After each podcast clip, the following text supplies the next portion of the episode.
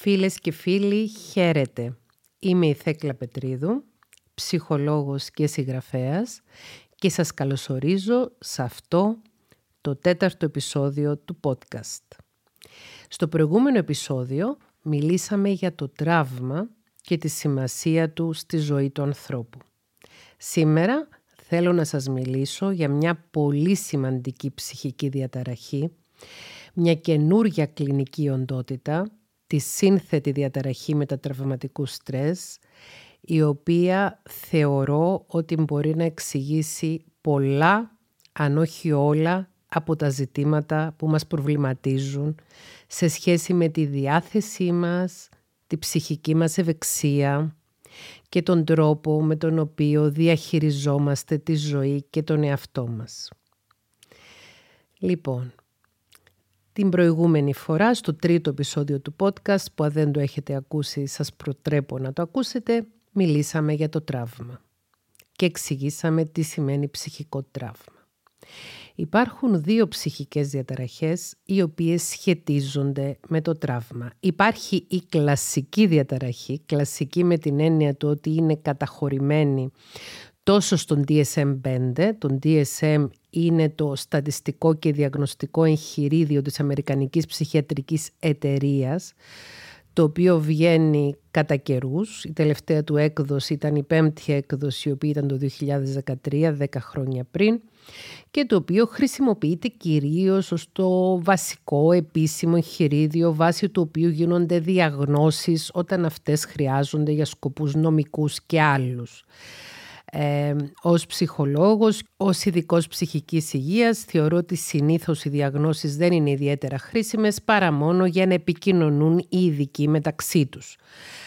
Παρόλα αυτά όμως, κάποιες διαγνώσεις είναι καλό να γνωρίζουμε τα συμπτώματά τους, κάποιων κλινικών οντοτήτων, γιατί μια διάγνωση σημαίνει και μια κλινική οντότητα, ούτως ώστε να προβληματιστούμε μην τυχόν και έχουμε και εμείς κάποια από αυτά τα συμπτώματα που μπορεί να οδηγήσουν σε μια τέτοια διάγνωση όπως αυτήν της σύνθετης διαταραχής μετατραυματικού στρες, προκειμένου να καταλάβουμε καλύτερα τον εαυτό μας και αν το χρειαζόμαστε να ζητήσουμε επαγγελματική βοήθεια.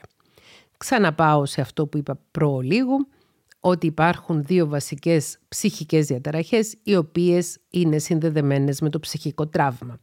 Η πρώτη και η κλασική είναι η διαταραχή μετατραυματικού στρες, πι τι ες ντι, Post-Traumatic Stress Disorder, το ακρονίμιο από το όνομα της διαταραχής μετατραυματικού στρες στα αγγλικά.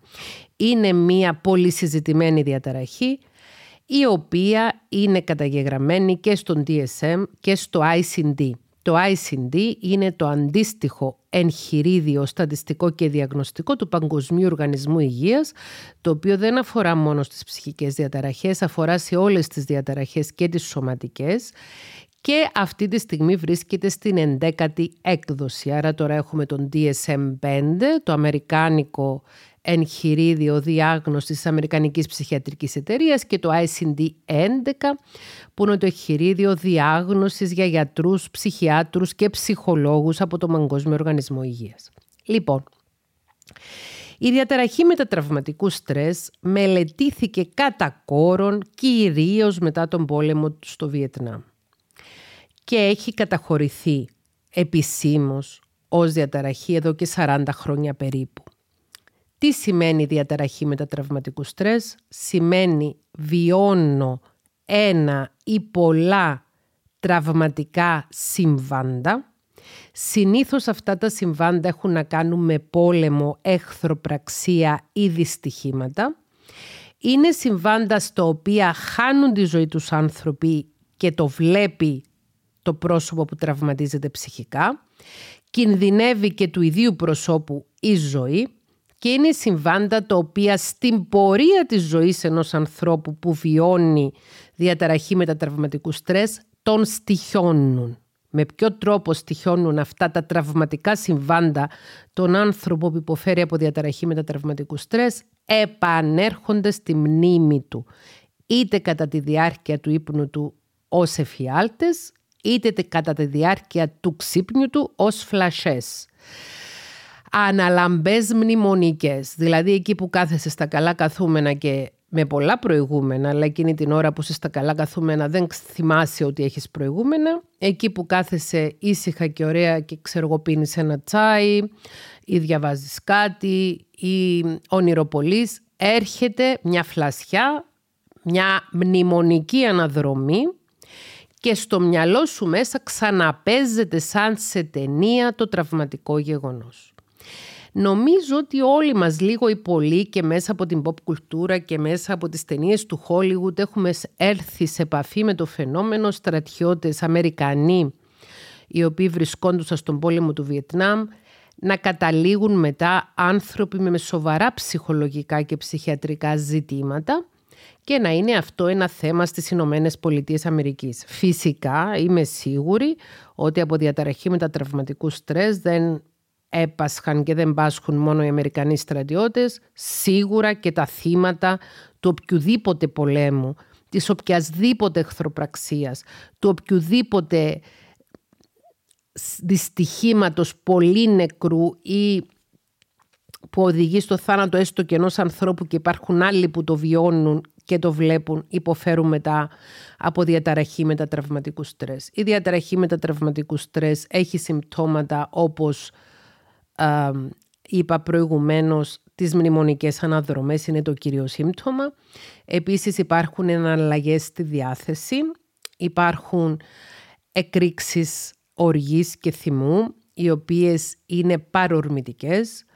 Υπάρχουν uh, συμπτώματα και αντιδράσεις uh, οι οποίες είναι απρόσμενες. Για παράδειγμα, κάποιος, όταν έρχεται κάποιος να του μιλήσει και δεν έχει την προσοχή του, ξαφνιάζεται πολύ, ξυπάζεται, το λέμε στην κυπριακή διάλεκτο, startled λέγεται στα αγγλικά.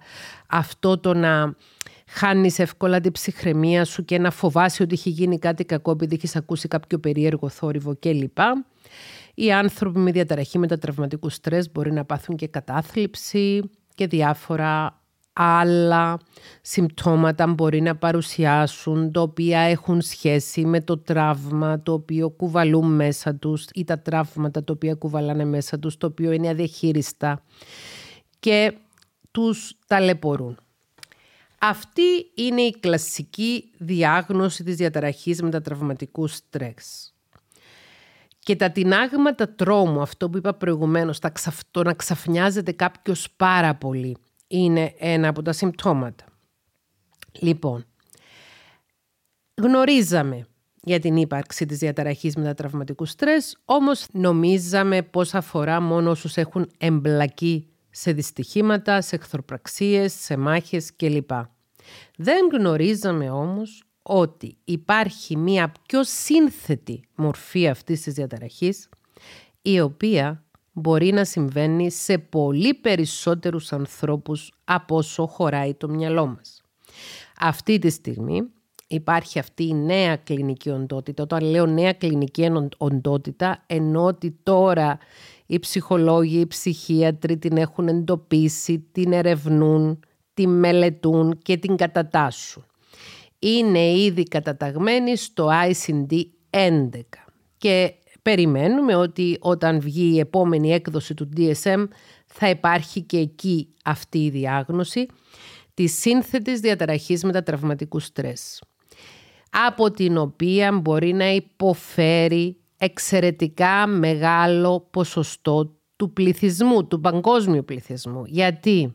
Γιατί η σύνθετη διαταραχή μετατραυματικού στρες αφορά σε σωρία τραυμάτων τα οποία συσσωρεύονται στο υποσυνείδητο των ανθρώπων μεγαλώνοντας, τραύματα που έχουν να κάνουν με τη διαπαιδαγώγηση τους από το σπίτι, που έχουν να κάνουν από τις επιδράσεις από τις ομάδες των συνομιλίκων, που έχουν να κάνουν με ερωτικές απογοητεύσεις, που έχουν να κάνουν με bullying, με mobbing, με οτιδήποτε μπορεί να τραυματίσει ψυχικά έναν άνθρωπο. Θυμηθείτε το προηγούμενο επεισόδιο ή προστρέξτε στο προηγούμενο επεισόδιο για το τι μπορεί να αποτελεί τραύμα.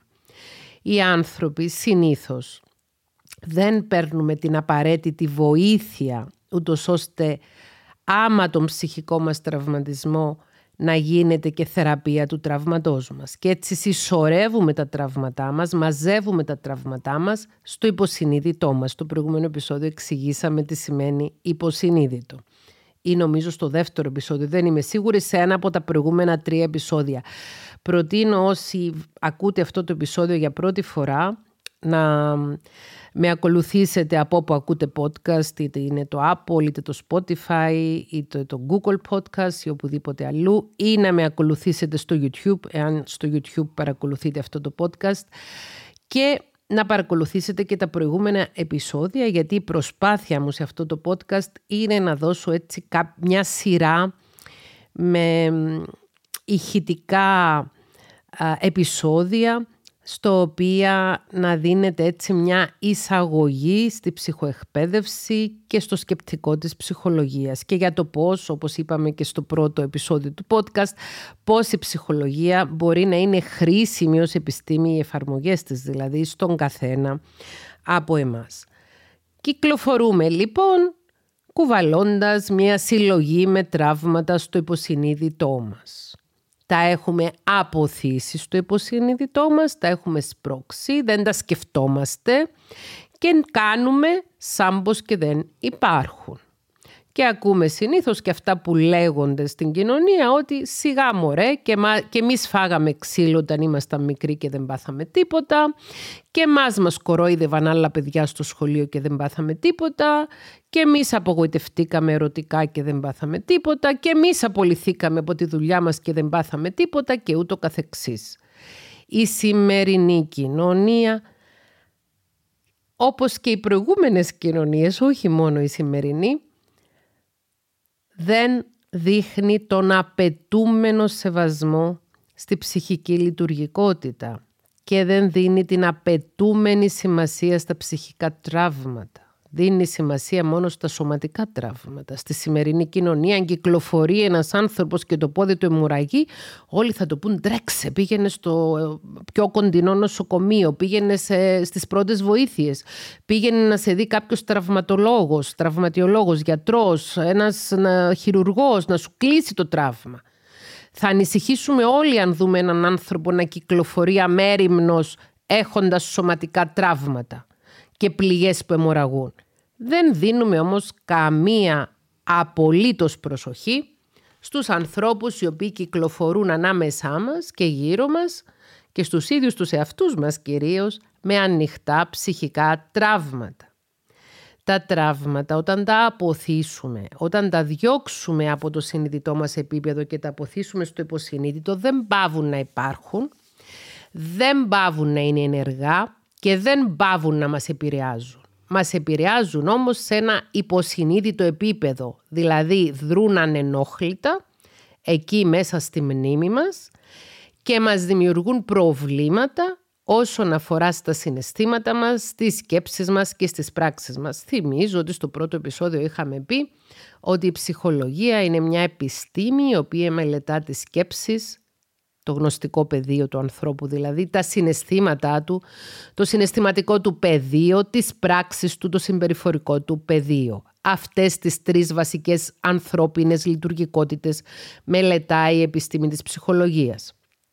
Οπότε όταν κυκλοφορούμε με μία συλλογή τραυμάτων ατάχτων ερημμένων στο υποσυνείδητό μας, αφρόντιστων για ψυχοθεράπευτων, ανοιχτών αιμορραγούντων, τότε ανά πάσα στιγμή μπορεί τα τραύματα αυτά να μας ταλαιπωρήσουν. Μπορεί τα τραύματα αυτά να μας σαμποτάρουν. Μπορεί τα τραύματα αυτά να μας κάνουν τη ζωή δύσκολη. Τι σχέση μπορεί να έχει αυτό με μια διάγνωση, μια κλινική οντότητα όπως τη σύνθετη διαταραχή μετατραυματικού στρες?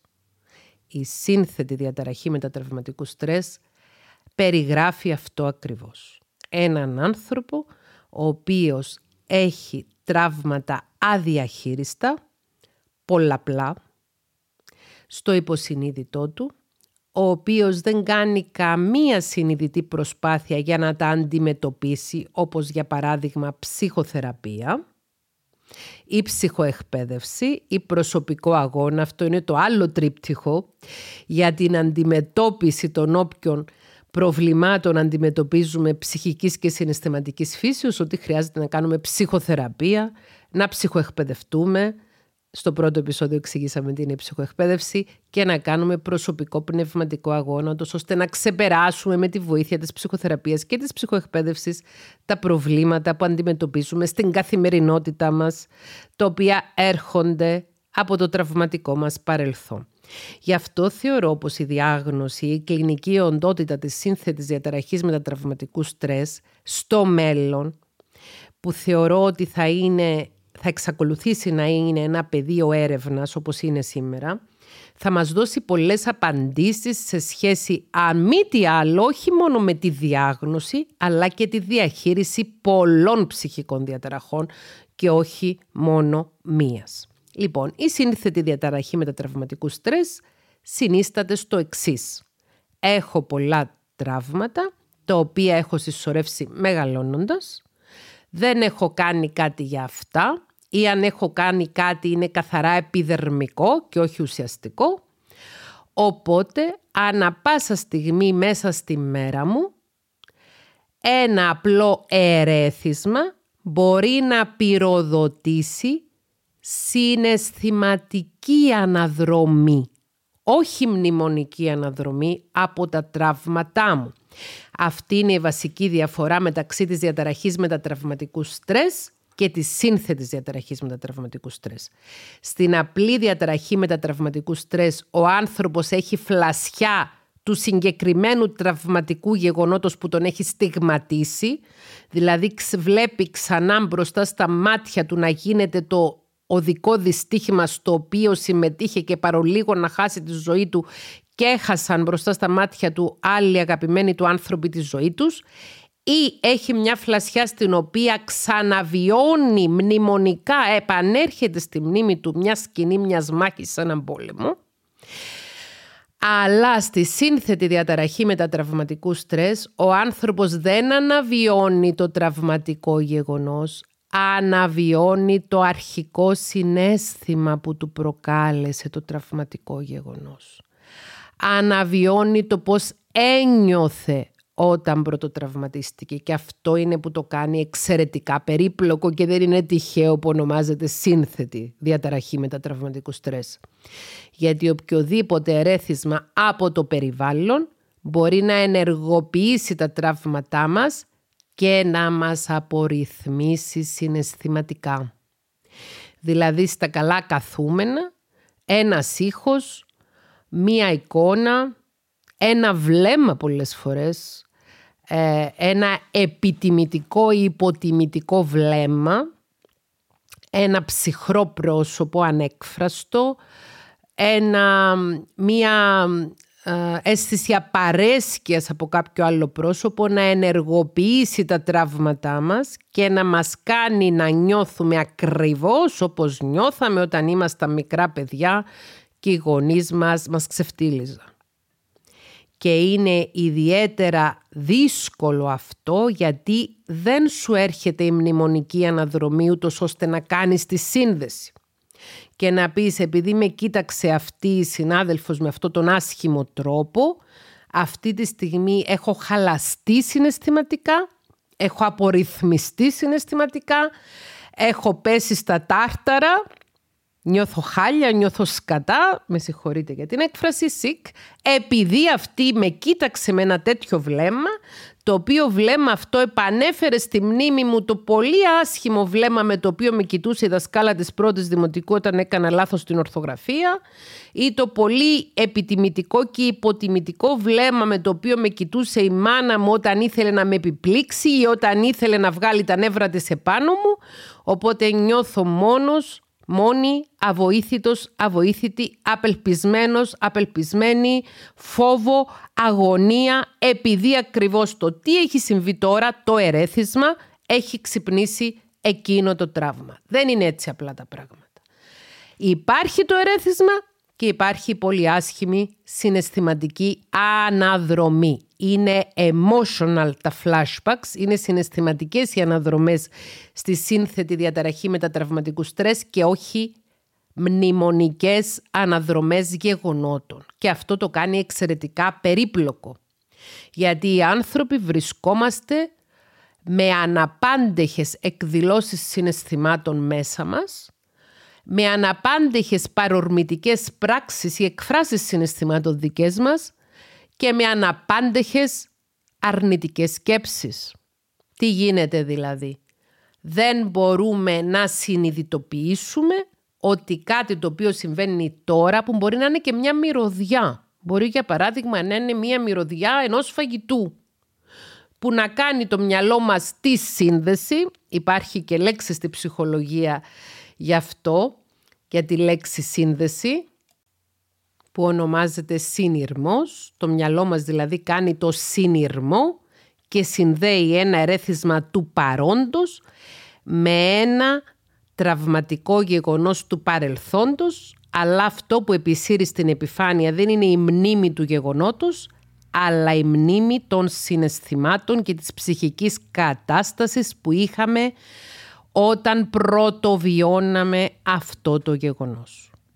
Γι' αυτό το λόγο πολλές φορές βρίσκουμε τον εαυτό μας να στενοχωριέται χωρίς προφανή λόγο, να θυμώνει χωρίς προφανή λόγο, να αναστατώνεται χωρίς προφανή λόγο, να χαλάει η διάθεσή του χωρίς προφανή λόγο, να χαλάει ο ύπνος του χωρίς προφανή λόγο και ούτω καθεξής. Οι άνθρωποι οι οποίοι υποφέρουν από σύνθετη διαταραχή μετατραυματικού στρες μπορεί να αποφεύγουν α, τους άλλους ανθρώπους. Μπορεί να αποφεύγουν τις σχέσεις με άλλους ανθρώπους. Μπορεί να κλείνονται στον εαυτό τους. Μπορεί να αποφεύγουν οτιδήποτε μπορεί να τους κάνει να νιώθουν άβολα, χωρίς να συνδέουν ότι αυτό που με κάνει να νιώθω άβολα, με κάνει να νιώθω άβολα επειδή ενεργοποιεί το συγκεκριμένο τραύμα που έχω στο υποσυνείδητό μου, και άμα διαχειριστώ εκείνο το τραύμα πλέον δεν θα μου το πυροδοτεί τίποτα, γιατί θα είναι ανενεργό. Ο στόχος μας είναι να καταστήσουμε τα τραύματά μας ανενεργά. Δεν μπορούμε να σβήσουμε, να διαγράψουμε οτιδήποτε από τη μνήμη μας. Οι άνθρωποι έχουμε μια τεράστια μνήμη, η οποία βρίσκεται και σε συνειδητό και σε υποσυνείδητο επίπεδο. Και κάνουμε το λάθος να θεωρούμε ότι σβήνουμε κάτι από τη μνήμη μας όταν το αποθούμε από το συνειδητό επίπεδο στο υποσυνείδητο. Και τι γίνεται τότε? Στο υποσυνείδητο επίπεδο του μυαλού μας αποκτά ζωή από μόνο του και μπορεί να μας δυσκολεύει αφάνταστα. Και νομίζουμε πως είμαστε και έξυπνοι, εντός εισαγωγικών, επειδή βρήκαμε τον τρόπο να ξεχάσουμε τα προβλήματά μας, αλλά στην ουσία όταν αποθούμε τα προβλήματά μας, όταν αποθούμε ότι μας στενοχωρεί στο υποσυνείδητό μας, βρήκαμε τον τρόπο να μας εξουσιάζουν όλο και περισσότερο τα προβλήματά μας και χωρίς τον έλεγχό μας. Δεν μπορώ εγώ να έχω έλεγχο στο πιο εξωτερικό ερέθεσμα θα πυροδοτήσει πιο εσωτερικό μου τραύμα. Δεν μπορώ να έχω. Ειδικά αν κυκλοφορώ αμέριμνος και θεωρώ πως έχω λύσει το πρόβλημα επειδή τα έχω αποθήσει όλα και τα έχω εντός εισαγωγικών ξεχάσει. Σας υπενθυμίζω ότι ο ανθρώπινος εγκέφαλος δεν ξεχνά. Η μόνη περίπτωση να διαγραφούν γεγονότα από την ανθρώπινη μνήμη είναι να πάθουμε κάποια εγκεφαλική βλάβη, είτε από κάποιο τραυματισμό, είτε να πάθουμε κάποια εκφυλιστική νευρολογική νόσο, όπως είναι η άνοια, το Alzheimer's κλπ. κλπ. Μακριά από εμάς. Δηλαδή να μην ταλαιπωρηθούμε με τέτοια πράγματα. Δεν μπορεί να διαγραφεί κάποια ανθρώπινη μνήμη αν δεν την πάψει να λειτουργεί κάποιο μέρος του εγκεφάλου. Το να αποθούμε τις μνήμες μας στο υποσυνείδητό μας δεν τις κάνει να παύουν να υπάρχουν.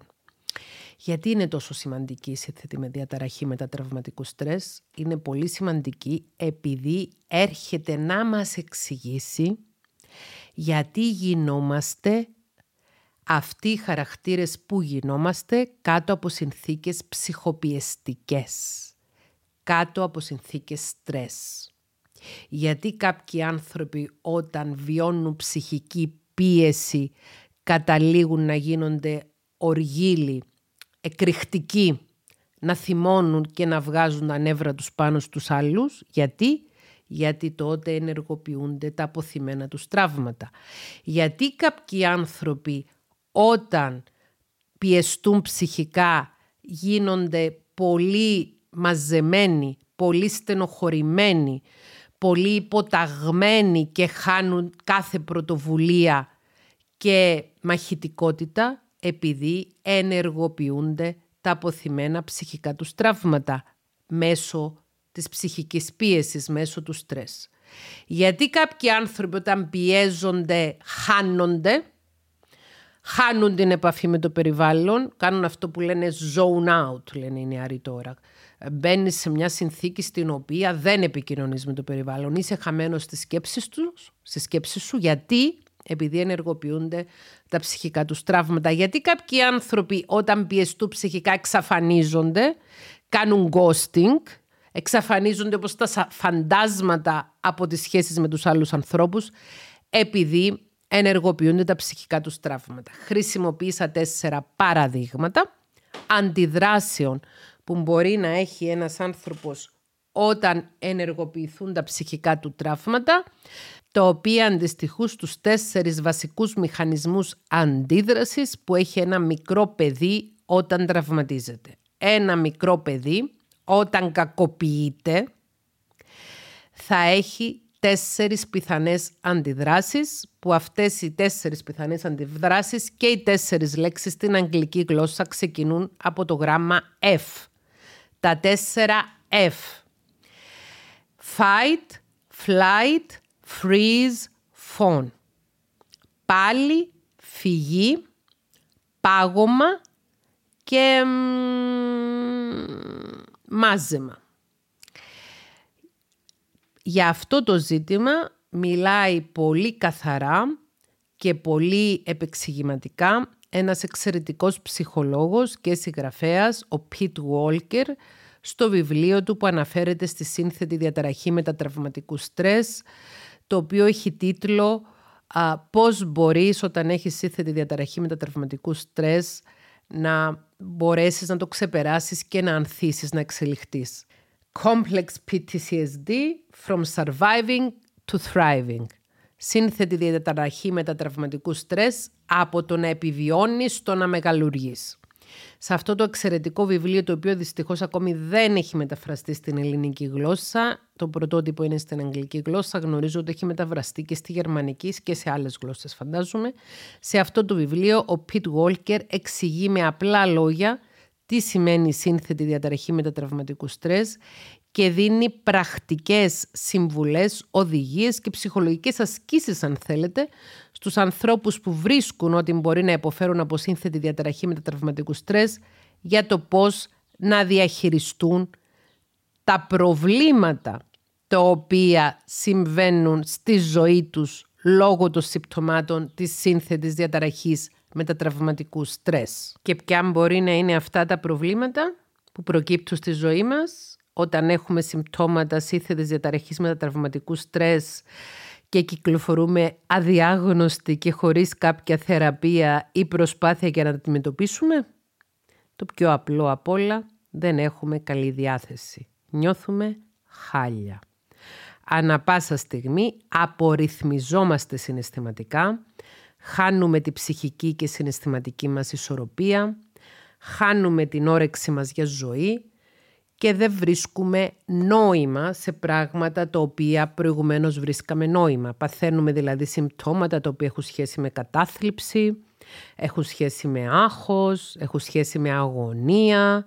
Γενικότερα μπαίνουμε σε μια πολύ δύσκολη ψυχική και συναισθηματική κατάσταση. Και αυτό έχει αποτελέσματα αρνητικά πάνω σε όλες μας τις σχέσεις, στη βασικότερη σχέση όλων που είναι η σχέση μας με τον εαυτό μας, αλλά και στις σχέσεις με τους άλλους σημαντικούς ανθρώπους στη ζωή μας, με τον την σύντροφο μας εάν έχουμε, με τα παιδιά μας ή το παιδί μας εάν έχουμε, με τους καλούς μας φίλους, με τους συναδέλφους μας κλπ. κλπ, κλπ. Όταν ενεργοποιείται η σύνθετη διαταραχή μετατραυματικού στρες, όταν έχουμε συναισθηματικές αναδρομές, απορυθμιζόμαστε συναισθηματικά και τότε λειτουργούμε με τρόπους οι οποίοι είναι ανάλογοι των μηχανισμών άμυνας που χρησιμοποιούσαμε και χρησιμοποιούμε όταν τραυματιζόμαστε ψυχικά. Τα τέσσερα F. Το πρώτο είναι το fight, που σημαίνει παλεύω. Ίσως κάποιοι από εσάς που ακούτε αυτό το podcast να είσαστε, ε, να έχετε ακούσει, ε, να είσαστε γνώστες της θεωρίας fight or flight response για την απόκριση πάλης ή φυγής, η οποία ε, είναι μια θεωρία που προσπαθεί να εξηγήσει την αντίδραση του οργανισμού στο στρες. Ο Pete Walker έρχεται να προσθέσει άλλα δύο F, το freeze και το fawn. Λοιπόν, όταν ένας άνθρωπος ψυχοπιέζεται, όταν ένας άνθρωπος τραυματίζεται ψυχικά, όταν ένας άνθρωπος κινδυνεύει ψυχικά, τότε μπορεί να έχει μια από αυτές τις τέσσερις αντιδράσεις ή και συνδυασμό αυτών. Το πρώτο F, που είναι το fight, που σημαίνει πάλι, έχει να κάνει με συναισθήματα εκρηκτικά και οργίλα.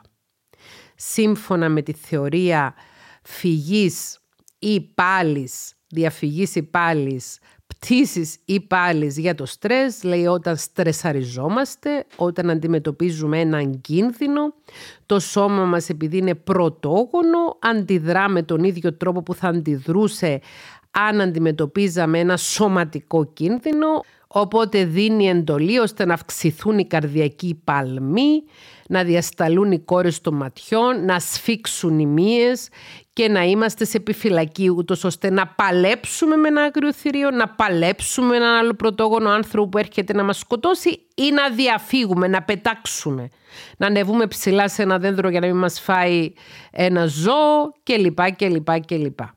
Και λέει ότι αυτή η θεωρία που έχει να κάνει για την σύγχρονη ε, αντιμετώπιση του άγχους, ότι λέει έχουμε ένα σώμα πρωτόγονο το οποίο καλούμαστε να διαχειριστούμε σε έναν σύγχρονο κόσμο. Στο σύγχρονο κόσμο υπάρχουν κυρίως ψυχολογικοί κίνδυνοι και όχι τόσο οι σωματικοί όσοι υπήρχαν σε ένα πρωτόγονο κόσμο. Οπότε όταν ο εγκέφαλος μας εντοπίσει έναν ψυχικό κίνδυνο, τον αντιμετωπίζει σαν σωματικό κίνδυνο και γι' αυτό μας βάζει σε ετοιμότητα είτε να παλέψουμε είτε να διαφύγουμε.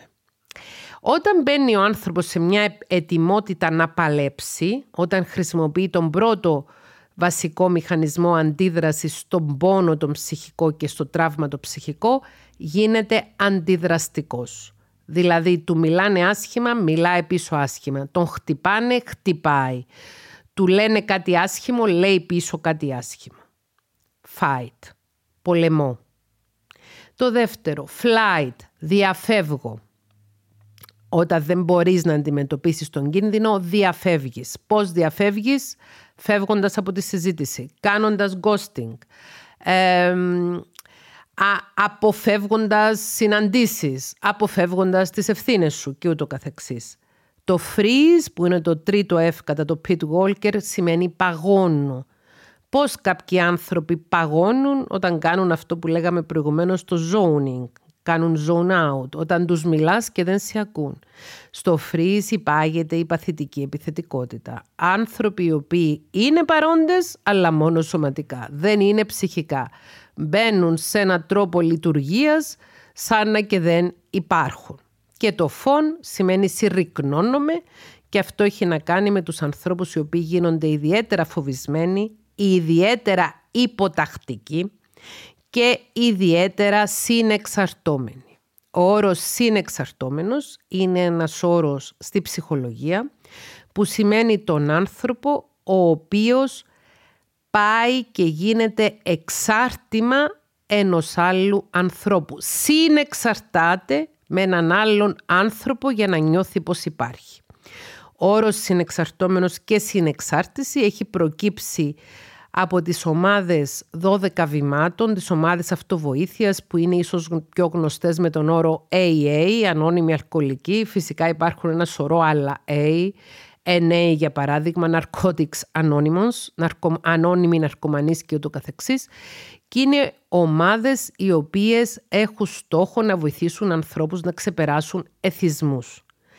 Οι άνθρωποι οι οποίοι δουλεύουν με τις ομάδες αυτοβοήθειας των δώδεκα βημάτων ανακάλυψαν ότι συγγενείς και συνδεόμενοι άνθρωποι με τους εξαρτημένους είχαν τέτοιες συμπεριφορές οι οποίες δεν βοηθούσαν τους εξαρτημένους να απεξαρτηθούν, αλλά αντιθέτως τους βοηθούσαν στο να παραμείνουν εξαρτημένοι. Και έτσι μελέτησαν το φαινόμενο της συνεξάρτησης, η λέξη στα αγγλικά είναι codependency, συνεξάρτηση, που έχει να κάνει ακριβώς με εκείνους τους ανθρώπους οι οποίοι όταν φοβούνται, όταν πονάνε ψυχικά, όταν δεν νιώθουν καλά, συρρυκνώνονται, προσπαθούν να γίνουν όσο πιο μικροί γίνεται και όσο, πιο ορατή, όσο λιγότερο ορατή γίνεται και γίνονται εξάρτημα του ανθρώπου από τον οποίο συνεξαρτώνται, ο οποίος συνήθως είναι ένας άνθρωπος κακοποιητικός, είναι ένας άνθρωπος ο οποίος αρχικά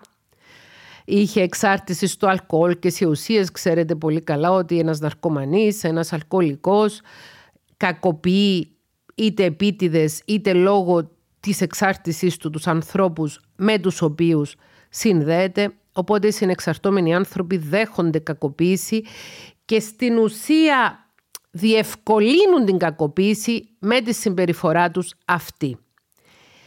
Λοιπόν, τα τέσσερα F, fight, flight, freeze, fawn.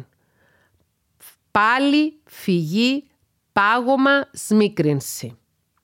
Οι άνθρωποι με σύνθετη διαταραχή μετατραυματικού στρες, αναλόγως του μηχανισμού άμυνας που χρησιμοποιούν όταν νιώθουν ότι απειλούνται, θα εκδηλώσουν και ανάλογες συμπεριφορές κάθε φορά που έχουν μνημονική αναδρομή λόγω ενός ερεθίσματος. Θέλω να σας εξηγήσω κάτι το οποίο όσοι είναι συνδρομητές στο κανάλι μου στο YouTube και παρακολουθούν τακτικά τα ψυχοεκπαιδευτικά βίντεο που ανεβάζω σε καθημερινή βάση εδώ και τρία τέσσερα χρόνια, θα ξέρουν ότι μιλάμε πάρα πολύ για το φαινόμενο του ναρκισσισμού, το οποίο θα είναι και το θέμα του επόμενου podcast, ο ναρκισσισμός, και του μεθεπόμενου θα είναι η συνεξάρτηση, και γνωρίζουν ότι υπάρχουν άνθρωποι οι οποίοι έχουν ένα ναρκισσιστικό στυλ προσωπικότητας και οι οποίοι όταν νιώθουν άσχημα ψυχολογικά, όταν απορρυθμίζονται ψυχολογικά, χρησιμοποιούν τους άλλους ανθρώπους για να ρυθμιστούν. Με απλά ελληνικά, βγάζουν τα νεύρα τους πάνω στους άλλους, βγάζουν το άχτη τους πάνω στους άλλους. Και οι νάρκισσοι υποφέρουν από σύνθετη διαταραχή μετατραυματικού στρες. Ο τρόπος με τον οποίο διαχειρίζονται το μετατραυματικό στρες όμως έχει να κάνει με το στυλ της προσωπικότητας τους. Και οι συνεξαρτώμενοι υποφέρουν από σύνθετη διαταραχή μετατραυματικού στρες. Ο τρόπος που διαχειρίζονται όμως τη συναισθηματική τους απορρύθμιση έχει πάλι να κάνει με το στυλ της προσωπικότητάς τους. Όπως θα μάθουμε στο επόμενο επεισόδιο του podcast που αφορά στον ναρκισσισμό, οι άνθρωποι με ναρκισσιστικό στυλ προσωπικότητας, όσα και αν τους πεις, όσα και αν τους εξηγήσεις, όσο και αν προσπαθήσεις να τους βάλεις σε έναν δρόμο καλυτέρευσης, αυτοβελτίωσης, πνευματικής εξέλιξης, τα λόγια σου πετάς. Περισσότερα γι' αυτό στο επόμενο επεισόδιο. Λοιπόν, η σύνθετη διαταραχή μετατραυματικού στρες αφορά πολύ περισσότερους ανθρώπους από το γενικό πληθυσμό, από όσους νομίζουμε ότι μας αφορά. Εγώ προσωπικά, παρόλο που είμαι η ίδια ψυχολόγος και παρόλο που έχω κάνει πολλά χρόνια ψυχοθεραπεία, μόλις πρόσφατα τα τελευταία χρόνια έχω συνειδητοποιήσει πόσο βασικό ρόλο παίζει στη δική μου ψυχική υγεία και ευεξία, στη δική μου συναισθηματική ρύθμιση, στη δική μου ικανότητα αυτορύθμισης. Όταν λέμε για ικανότητα αυτορύθμισης, μιλάμε για μια συναισθηματική ικανότητα που αναπτύσσει ένας άνθρωπος ώστε να μπορεί να διαχειρίζεται τη συναισθηματική του απορρίθμιση. Και όσο πιο πολύ εξελίσσεται ψυχοσυναισθηματικά, πνευματικά, συναισθηματικά ένας άνθρωπος, όσο αυξάνεται η συναισθηματική του νοημοσύνη, τόσο περισσότερο μπορεί να αυτορυθμίζεται. Και η αυτορύθμιση σημαίνει να μπορείς να μείνεις και μόνος σου, να μπορείς να αντέξεις ένα χωρισμό, να μπορείς να αντέξεις μια απογοήτευση, Η αυτορύθμιση σημαίνει μεγαλύτερη ανοχή στη ματέωση. Ματέωση ή frustration στα αγγλικά είναι η συνθήκη εκείνη στην οποία απογοητευόμαστε γιατί ένας στόχος μας δεν πετυχαίνει, γιατί τα πράγματα δεν πάνε όπως τα περιμέναμε, γιατί τα σχέδια μας δεν ευωδώνονται. Έχω συνειδητοποιήσει λοιπόν ότι ένα βασικό στοιχείο το οποίο με κρατούσε πίσω από το να επιτύχω υψηλότερη συναισθηματική νοημοσύνη, υψηλότερη ικανότητα αυτορύθμισης, μεγαλύτερη ανοχή στη ματέωση, ήταν ακριβώς αυτή η σύνθετη διαταραχή μετατραυματικού στρες. Με ποιο τρόπο όμως? Με ποιο τρόπο? Με τον εξής τρόπο. Η κλασική ψυχοθεραπεία δίνει έμφαση στα παιδικά τραύματα και ειδικά οι ψυχοθεραπευτικές προσεγγίσεις, οι οποίες είναι περισσότερο ψυχοδυναμικές και περισσότερο ανθρωποκεντρικές.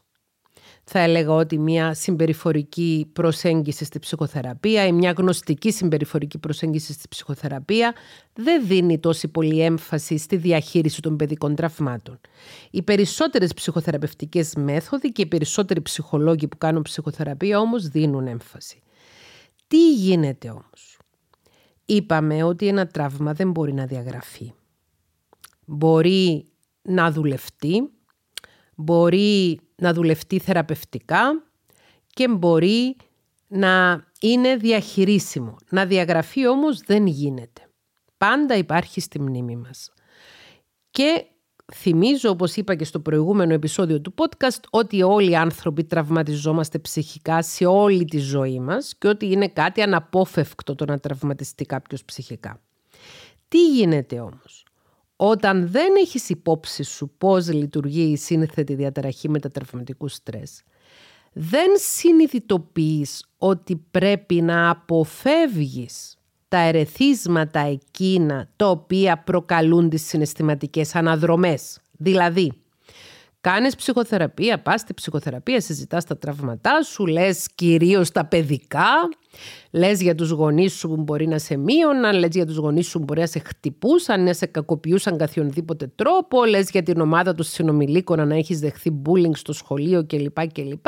Λες για όλα αυτά τα οποία σε έχουν τραυματίσει στο παρελθόν και τα οποία σήμερα σε έχουν, κατα... σε έχουν φέρει ή μαζί με αυτά έχεις έρθει στο σημείο να είσαι ένας άνθρωπος ο οποίος α, μπαίνει στη θέση ενός συνεξαρτώμενου σε μια σχέση, είσαι εύκολο θύμα για ναρκισσιστική κακοποίηση, είσαι ένας άνθρωπος ο οποίος υποφέρεις από συμπτώματα κατάθλιψης, αγχώδη κλπ. κλπ. Σε συνδυασμό και με τις γενετικές προδιαθέσεις βεβαίως βεβαίως. Κάνεις αυτή τη δουλειά στη ψυχοθεραπεία, όμως δεν αντιλαμβάνεσαι ότι πρέπει να αποφεύγεις τα βασικά ερεθίσματα τα οποία προκαλούν συναισθηματικές αναδρομές, οπότε συνεχίζεις να πηγαίνεις κάθε Κυριακή να τρως και να πίνεις με τους κακοποιούς σου, να πηγαίνεις να βλέπεις τους γονείς σου, στην περίπτωση που αυτοί οι γονείς είναι τοξικοί, νάρκισσοι και κακοποιητικοί, θα σου ξαναπούν κάτι, θα σε ξανακοιτάξουν με ένα βλέμμα επιτιμωτικό, υποτιμητικό και ούτω καθεξής, θα έχεις ξανά συναισθηματική αναδρομή, θα απορριθμιστείς ξανά συναισθηματικά και φτού και από την αρχή. Το βασικότερο μάθημα που μας δίνει η μελέτη της σύνθετης διαταραχής μετατραυματικού στρες είναι ότι πρέπει να κόβουμε επαφές με ανθρώπους οι οποίοι μας έχουν τραυματίσει στο παρελθόν και συνεχίζουν να μας επανατραυματίζουν στο παρόν. Δεν φτάνει να πας στο ψυχολόγο και να πεις το τι κομπλεξιλίκια σου έχει προκαλέσει η ανατροφή σου από τους γονείς σου οι οποίοι σε κακοποιούσαν καθιονδήποτε τρόπο. Δεν φτάνει μόνο να πας στο ψυχολόγο και να πεις τι συμβαίνει στο γάμο σου που η γυναίκα σου ή ο άνδρας σου δεν σου φέρεται καλά, δεν σε χτιμά, δεν σε σέβεται, ή τι συμβαίνει στη σχέση σου που ο σύντροφός σου σαπατάει, σε ξεγελάει, σου κάνει gaslighting. Gaslighting σημαίνει φρενοβλαβοποίηση, ήταν η λέξη της χρονιάς για το δύο χιλιάδες είκοσι δύο και σημαίνει το να προσπαθεί ο άλλος να σε βγάλει τρελό και να σε κάνει να πιστέψεις κιόλας ότι είσαι τρελός. Δεν αρκεί να τα κάνεις αυτά. Πρέπει να κόψεις επαφές, να αποφεύγεις τους ανθρώπους εκείνους οι οποίοι σε έχουν τραυματίσει στο παρελθόν, δεν έχουν μετανιώσει ειλικρινά για τη ζημιά που σου έχουν κάνει, δεν έχουν ζητήσει συγγνώμη, δεν έχουν μεταμεληθεί και συνεχίζουν να σε τραυματίζουν και στο παρόν. Αυτό είναι φοβερό. Όταν αντιληφθούμε αυτό το πράγμα, θα απλοποιηθεί τα μάλα η ζωή μας. Η ψυχοθεραπεία είναι απαραίτητη και εξαιρετικά ψυχοφέλιμη και η ψυχοεκπαίδευση είναι πολύ χρήσιμη. Και ο προσωπικός αγώνας είναι πολύ χρήσιμος. Εάν όμως δεν μάθουμε το μάθημά μας και συνεχίζουμε να πηγαίνουμε, να τριβόμαστε όπως την έγα πάνω στη βέργα του βοσκού, υπάρχει μια κυπριακή παροιμία που λέει «Η έγα πάει και τρίβεται πάνω του βοσκού τη βέργα». Λέει «Κατσίκα πάει και τρίβεται πάνω στη βέργα του βοσκού», με την οποία βέργα ο βοσκός χτυπάει την κατσίκα. Εάν δηλαδή εξακολουθούμε να συναντούμε τους δημιούς μας και θα μας τραυματίζουν ξανά, αλλά το πιο σημαντικό από όλα, θα μας ξυπνάνε τους παλιούς τραυματισμούς, θα απορριθμιζόμαστε ψυχικά και συναισθηματικά και θα νιώθουμε σκατά. Θα έχουμε χαμηλή αυτοεκτίμηση, δεν θα μπορούμε να διαχειριστούμε τη διάθεσή μας και γενικότερα θα ζούμε μια ζωή χάλια. Γιατί όντως η ζωή ενός ανθρώπου με σύνθετη διαταραχή μετατραυματικού στρες, ο οποίος δεν έχει εντοπίσει ποια είναι εκείνα τα ερεθίσματα στο περιβάλλον του, ποιοι είναι εκείνοι οι άνθρωποι στο περιβάλλον του που τον απορριθμίζουν, θα συνεχίσει να απορριθμίζεται στο διηνεκές και θα είναι χάλια στο διηνεκές. Ναι, στο διηνεκές. Ξέρω πως ακούγεται φοβιστικό αυτό το διηνεκές και τρομακτικό και απειλητικό. Και γι' αυτό το λόγο φτιάχνω αυτό το επεισόδιο στο podcast. Και γι' αυτό μιλάω για αυτό το ζήτημα. Γιατί όντως είναι πολύ φοβιστικό και είναι πολύ δύσκολο και είναι πολύ άσχημο να ζούμε τη ζωή μας από τη μια ψυχική μετάπτωση στην άλλη. Από τον ένα ψυχικό επανατραυματισμό στον άλλο και να μην ξέρουμε τι θα μας ξημερώσει. Αν δεν καθαρίσουμε τη ζωή μας από τους όποιους επιτίδιους νάρκισσους, κακοποιητές την απειλούν, δεν θα μπορέσουμε να έχουμε μια καλή ζωή και μια ζωή την οποία να την ελέγχουμε εμείς. Θέλουμε να ρυθμίζουμε εμείς τη διάθεσή μας και τα συναισθήματά μας. Θέλουμε να επιτύχουμε την αυτορύθμιση. Υπάρχουν δύο βασικοί μηχανισμοί μέσω των οποίων μπορεί ένας άνθρωπος να επιτύχει την αυτορύθμιση. Ο πρώτος είναι να εντοπίσει ποιοι είναι οι νάρκισσοι και κακοποιητικοί άνθρωποι στη ζωή του και να τους αποκλείσει από τη ζωή του. Μέσω μίας μεθόδου που ονομάζεται πολύ απλά no contact, καμία επαφή. Κόβουμε σχέσεις με τους ανθρώπους που μας κακοποιούν. Κάποιου άλλου είδους σχέσεις, όπως τις επαγγελματικές, μπορεί να μην μπορούμε να πάμε no contact, να κόψουμε κάθε επαφή, αλλά εκεί θα χρειαστεί να χρησιμοποιήσουμε μεθόδους όπως το low contact, χαμηλή επαφή ή το να γίνουμε γκρίζι βράχη. Περισσότερα στα επόμενα επεισόδια για αυτές τις τεχνικές. Σήμερα μιλάμε για τη σύνθετη διαταραχή μετατραυματικού στρες. Μιλάμε ότι ο πρώτος μηχανισμός για να διαχειριστούμε αυτό το πρόβλημα είναι να καθαρίσουμε τη ζωή μας από κάθε τοξικό νάρκισσο κακοποιητή. Υπενθυμίζω ξανά πως το επόμενο επεισόδιο θα έχει να κάνει με τον ναρκισσισμό ως στυλ προσωπικότητας και τρόπος ζωής. Και το δεύτερο είναι μέσω της ψυχοθεραπείας, που είναι απαραίτητη η ψυχοθεραπεία να κάνουμε, να κάνουμε τη δουλειά, to do the work, να κάνουμε τη δουλειά προκειμένου να διαχειριστούμε τα τραύματά μας και να τα απενεργοποιήσουμε. Δεν είναι εύκολη δουλειά αυτή. Είναι δύσκολη δουλειά.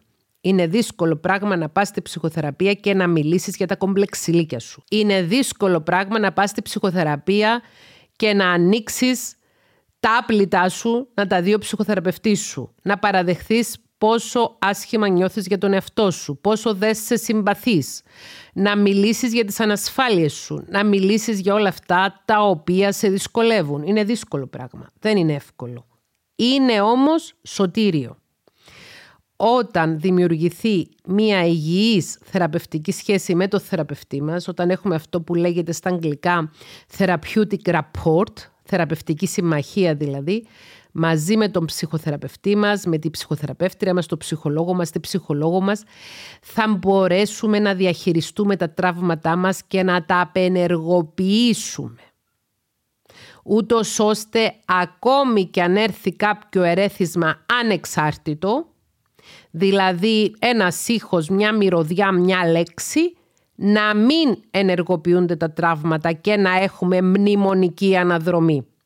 Χρειάζεται όμως οπωσδήποτε να καθαρίσουμε τη ζωή μας από αυτούς που μας έχουν κακοποιήσει στο παρελθόν και οι οποίοι συνεχίζουν να μας κακοποιούν και στο παρόν, αλλά συνεχίζουμε να έχουμε επαφές μαζί μας, γιατί τίμα τον πατέρα σου και τη μητέρα σου, είναι η μάνα σου, είναι ο πατέρας σου, πρέπει να τους βλέπεις, δεν είναι καλό πράγμα να χωρίσεις, δεν είναι καλό να χωρίσεις τον άνδρα σου, ή δεν είναι καλό πράγμα να μην μιλούνται τα αδέρφια, ή δεν είναι καλό πράγμα με τον μυρωδικό σου κουμπάρο και τη μυρωδική σου κουμπάρα να κόψεις σχέσεις και ούτω καθεξής, όλα αυτά τα κοινωνικά πρέπει και τα στερεότυπα. Το ούσου να περάσουμε που λέμε στην Κύπρο, που σημαίνει σιώπα για να διαβούμε, να περάσουμε όλες αυτές οι απόψεις οι δουλοπρεπείς, οι οποίες μας καθιστούν να είμαστε συνεχώς υποψήφοι για επανατραυματισμό, φοβερά emotional flashbacks τα οποία να μας παραλύουν και να μην μας αφήνουν να εξελιχτούμε στη ζωή μας, να μην μας αφήνουν να προσιλωθούμε στους στόχους μας, να μην μας αφήνουν να κοιμόμαστε και να το ευχαριστιόμαστε, να μην μας αφήνουν να περνάμε όμορφα στις σχέσεις μας, να μην μας αφήνουν να χαιρόμαστε και το παραμικρό και το κάθε τι, να μας προκαλούν συμπτώματα άγχους, κατάθλιψης και άλλων συναισθηματικών διαταραχών. Υπενθυμίζω αυτό που έχω πει και σε προηγούμενα επεισόδια, ότι οι συναισθηματικές διαταραχές έχουν γενετικές προδιαθέσεις για τον καθένα μας, δηλαδή άμα ψυχοπιεστούμε ο καθένας θα βγάλει στην επιφάνεια αυτή τη συναισθηματική ψυχική διαταραχή για την οποία έχει γενετική προδιάθεση, όμως αν δεν ψυχοπιεζόμαστε δεν θα βγάλουμε τίποτα. Γι' αυτό είναι εξαιρετικά καλή ιδέα τη συλλογή τραυμάτων που όλοι έχουμε μαζέψει μεγαλώνοντας να τη διαχειριστούμε διαμέσου της ψυχοθεραπείας, να παραμένουμε σε γρήγορση διαμέσου της ψυχοεκπαίδευσης και με τον προσωπικό μας αγώνα να κάνουμε τη σκληρή δουλειά να καθαρίσουμε τη ζωή μας από τοξικούς ανθρώπους αλλά και από τοξικές πεποιθήσεις που έχουμε εμείς οι ίδιοι για τον εαυτό μας, από προκαταλήψεις που έχουμε εμείς οι ίδιοι για τον εαυτό μας και από όλο αυτό τον κοινωνικό προγραμματισμό που έχουμε εσωτερικεύσει και μας κάνει να νιώθουμε φόβο, αδυναμία και μια τεράστια δυσκολία να διαχειριστούμε τον εαυτό μας και τις ανθρώπινες σχέσεις. Είναι δύσκολο πράγμα ένας άνθρωπος να αναλάβει τα ηνία των συναισθημάτων του, τα ηνία των σκέψεων του και τα ηνία των πράξεων του. Είναι δύσκολο πράγμα να αυτορυθμίζεσαι. Είναι δύσκολος ο δρόμος μέχρι την πνευματική, ψυχική και συναισθηματική ελευθερία. Αξίζει όμως τον κόπο.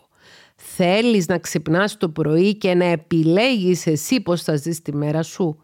Θες να επιλέγεις συνειδητά τη χαρά, την ευδαιμονία, την ικανοποίηση των προσδοκιών σου. Θέλεις να επιλέγεις την επίτευξη των στόχων σου. Πρέπει να βγάλεις από τη μέση οτιδήποτε σε παρεμποδίζει, οτιδήποτε σε αποδιοργανώνει, οτιδήποτε σε κάνει να χάνεις το στόχο σου. Πρέπει να βγάλεις από τη μέση τους δημιούς σου, τους νάρκισσους ανθρώπους, δηλαδή τους ανθρώπους με ναρκισσιστικό στυλ προσωπικότητας που σε κακοποιούν, περισσότερα για αυτά στο επόμενο επεισόδιο του podcast για τον ναρκισσισμό και τον ναρκισσιστικό στυλ προσωπικότητας, και πρέπει επίσης να διαχειριστείς τα τραύματα σου. Πρέπει να κάνεις τη σκληρή δουλειά της ψυχοθεραπείας, της ανάληψης ευθύνης και τη γενναία δουλειά του να κόψεις γέφυρες. Να κόψεις γέφυρες με ανθρώπους που σε τραυματίζουν, να κόψεις γέφυρες με ηλίθια πιστεύω που έχεις εμπεδώσει λόγω της κατήχησης που έχεις δεχθεί από το οικογενειακό σου περιβάλλον, την κοινωνία, το σύστημα εκπαίδευσης, την pop κουλτούρα και ούτω καθεξής, να τολμήσεις να ανακαλύψεις ποιος είσαι εσύ και να αποφασίζεις εσύ πώς θα ζεις τη ζωή σου και να μην είσαι δέσμιος της όποιας συναισθηματικής αναδρομής, επέρχεται κάθε φορά που ένα ερέθισμα από το περιβάλλον σου προκαλεί αναζωπήρωση της σύνθετης διαταραχής μετατραυματικού στρες, από την οποία πάσχουμε, αν όχι όλοι, οι περισσότεροι από εμάς. Δεν ξέρω, ελπίζω αυτό το επεισόδιο να βρίσκει λογική σε εσάς, να κάνει resonate με εσάς, όπως λένε στα αγγλικά. Απολογούμε γιατί διαβάζω πολύ βιβλιογραφία στην αγγλική γλώσσα, οπότε πολλές φορές σκέφτομαι στα αγγλικά και μεταφράζω στα ελληνικά. Ελπίζω να κάνουν νόημα για πολλούς από εμάς αυτά που λέχθηκαν στο σημερινό επεισόδιο. Ελπίζω να σας έχει δοθεί ένα κίνητρο, μια κινητοποίηση για να ασχοληθείτε περισσότερο με την ψυχική σας υγεία και ευεξία.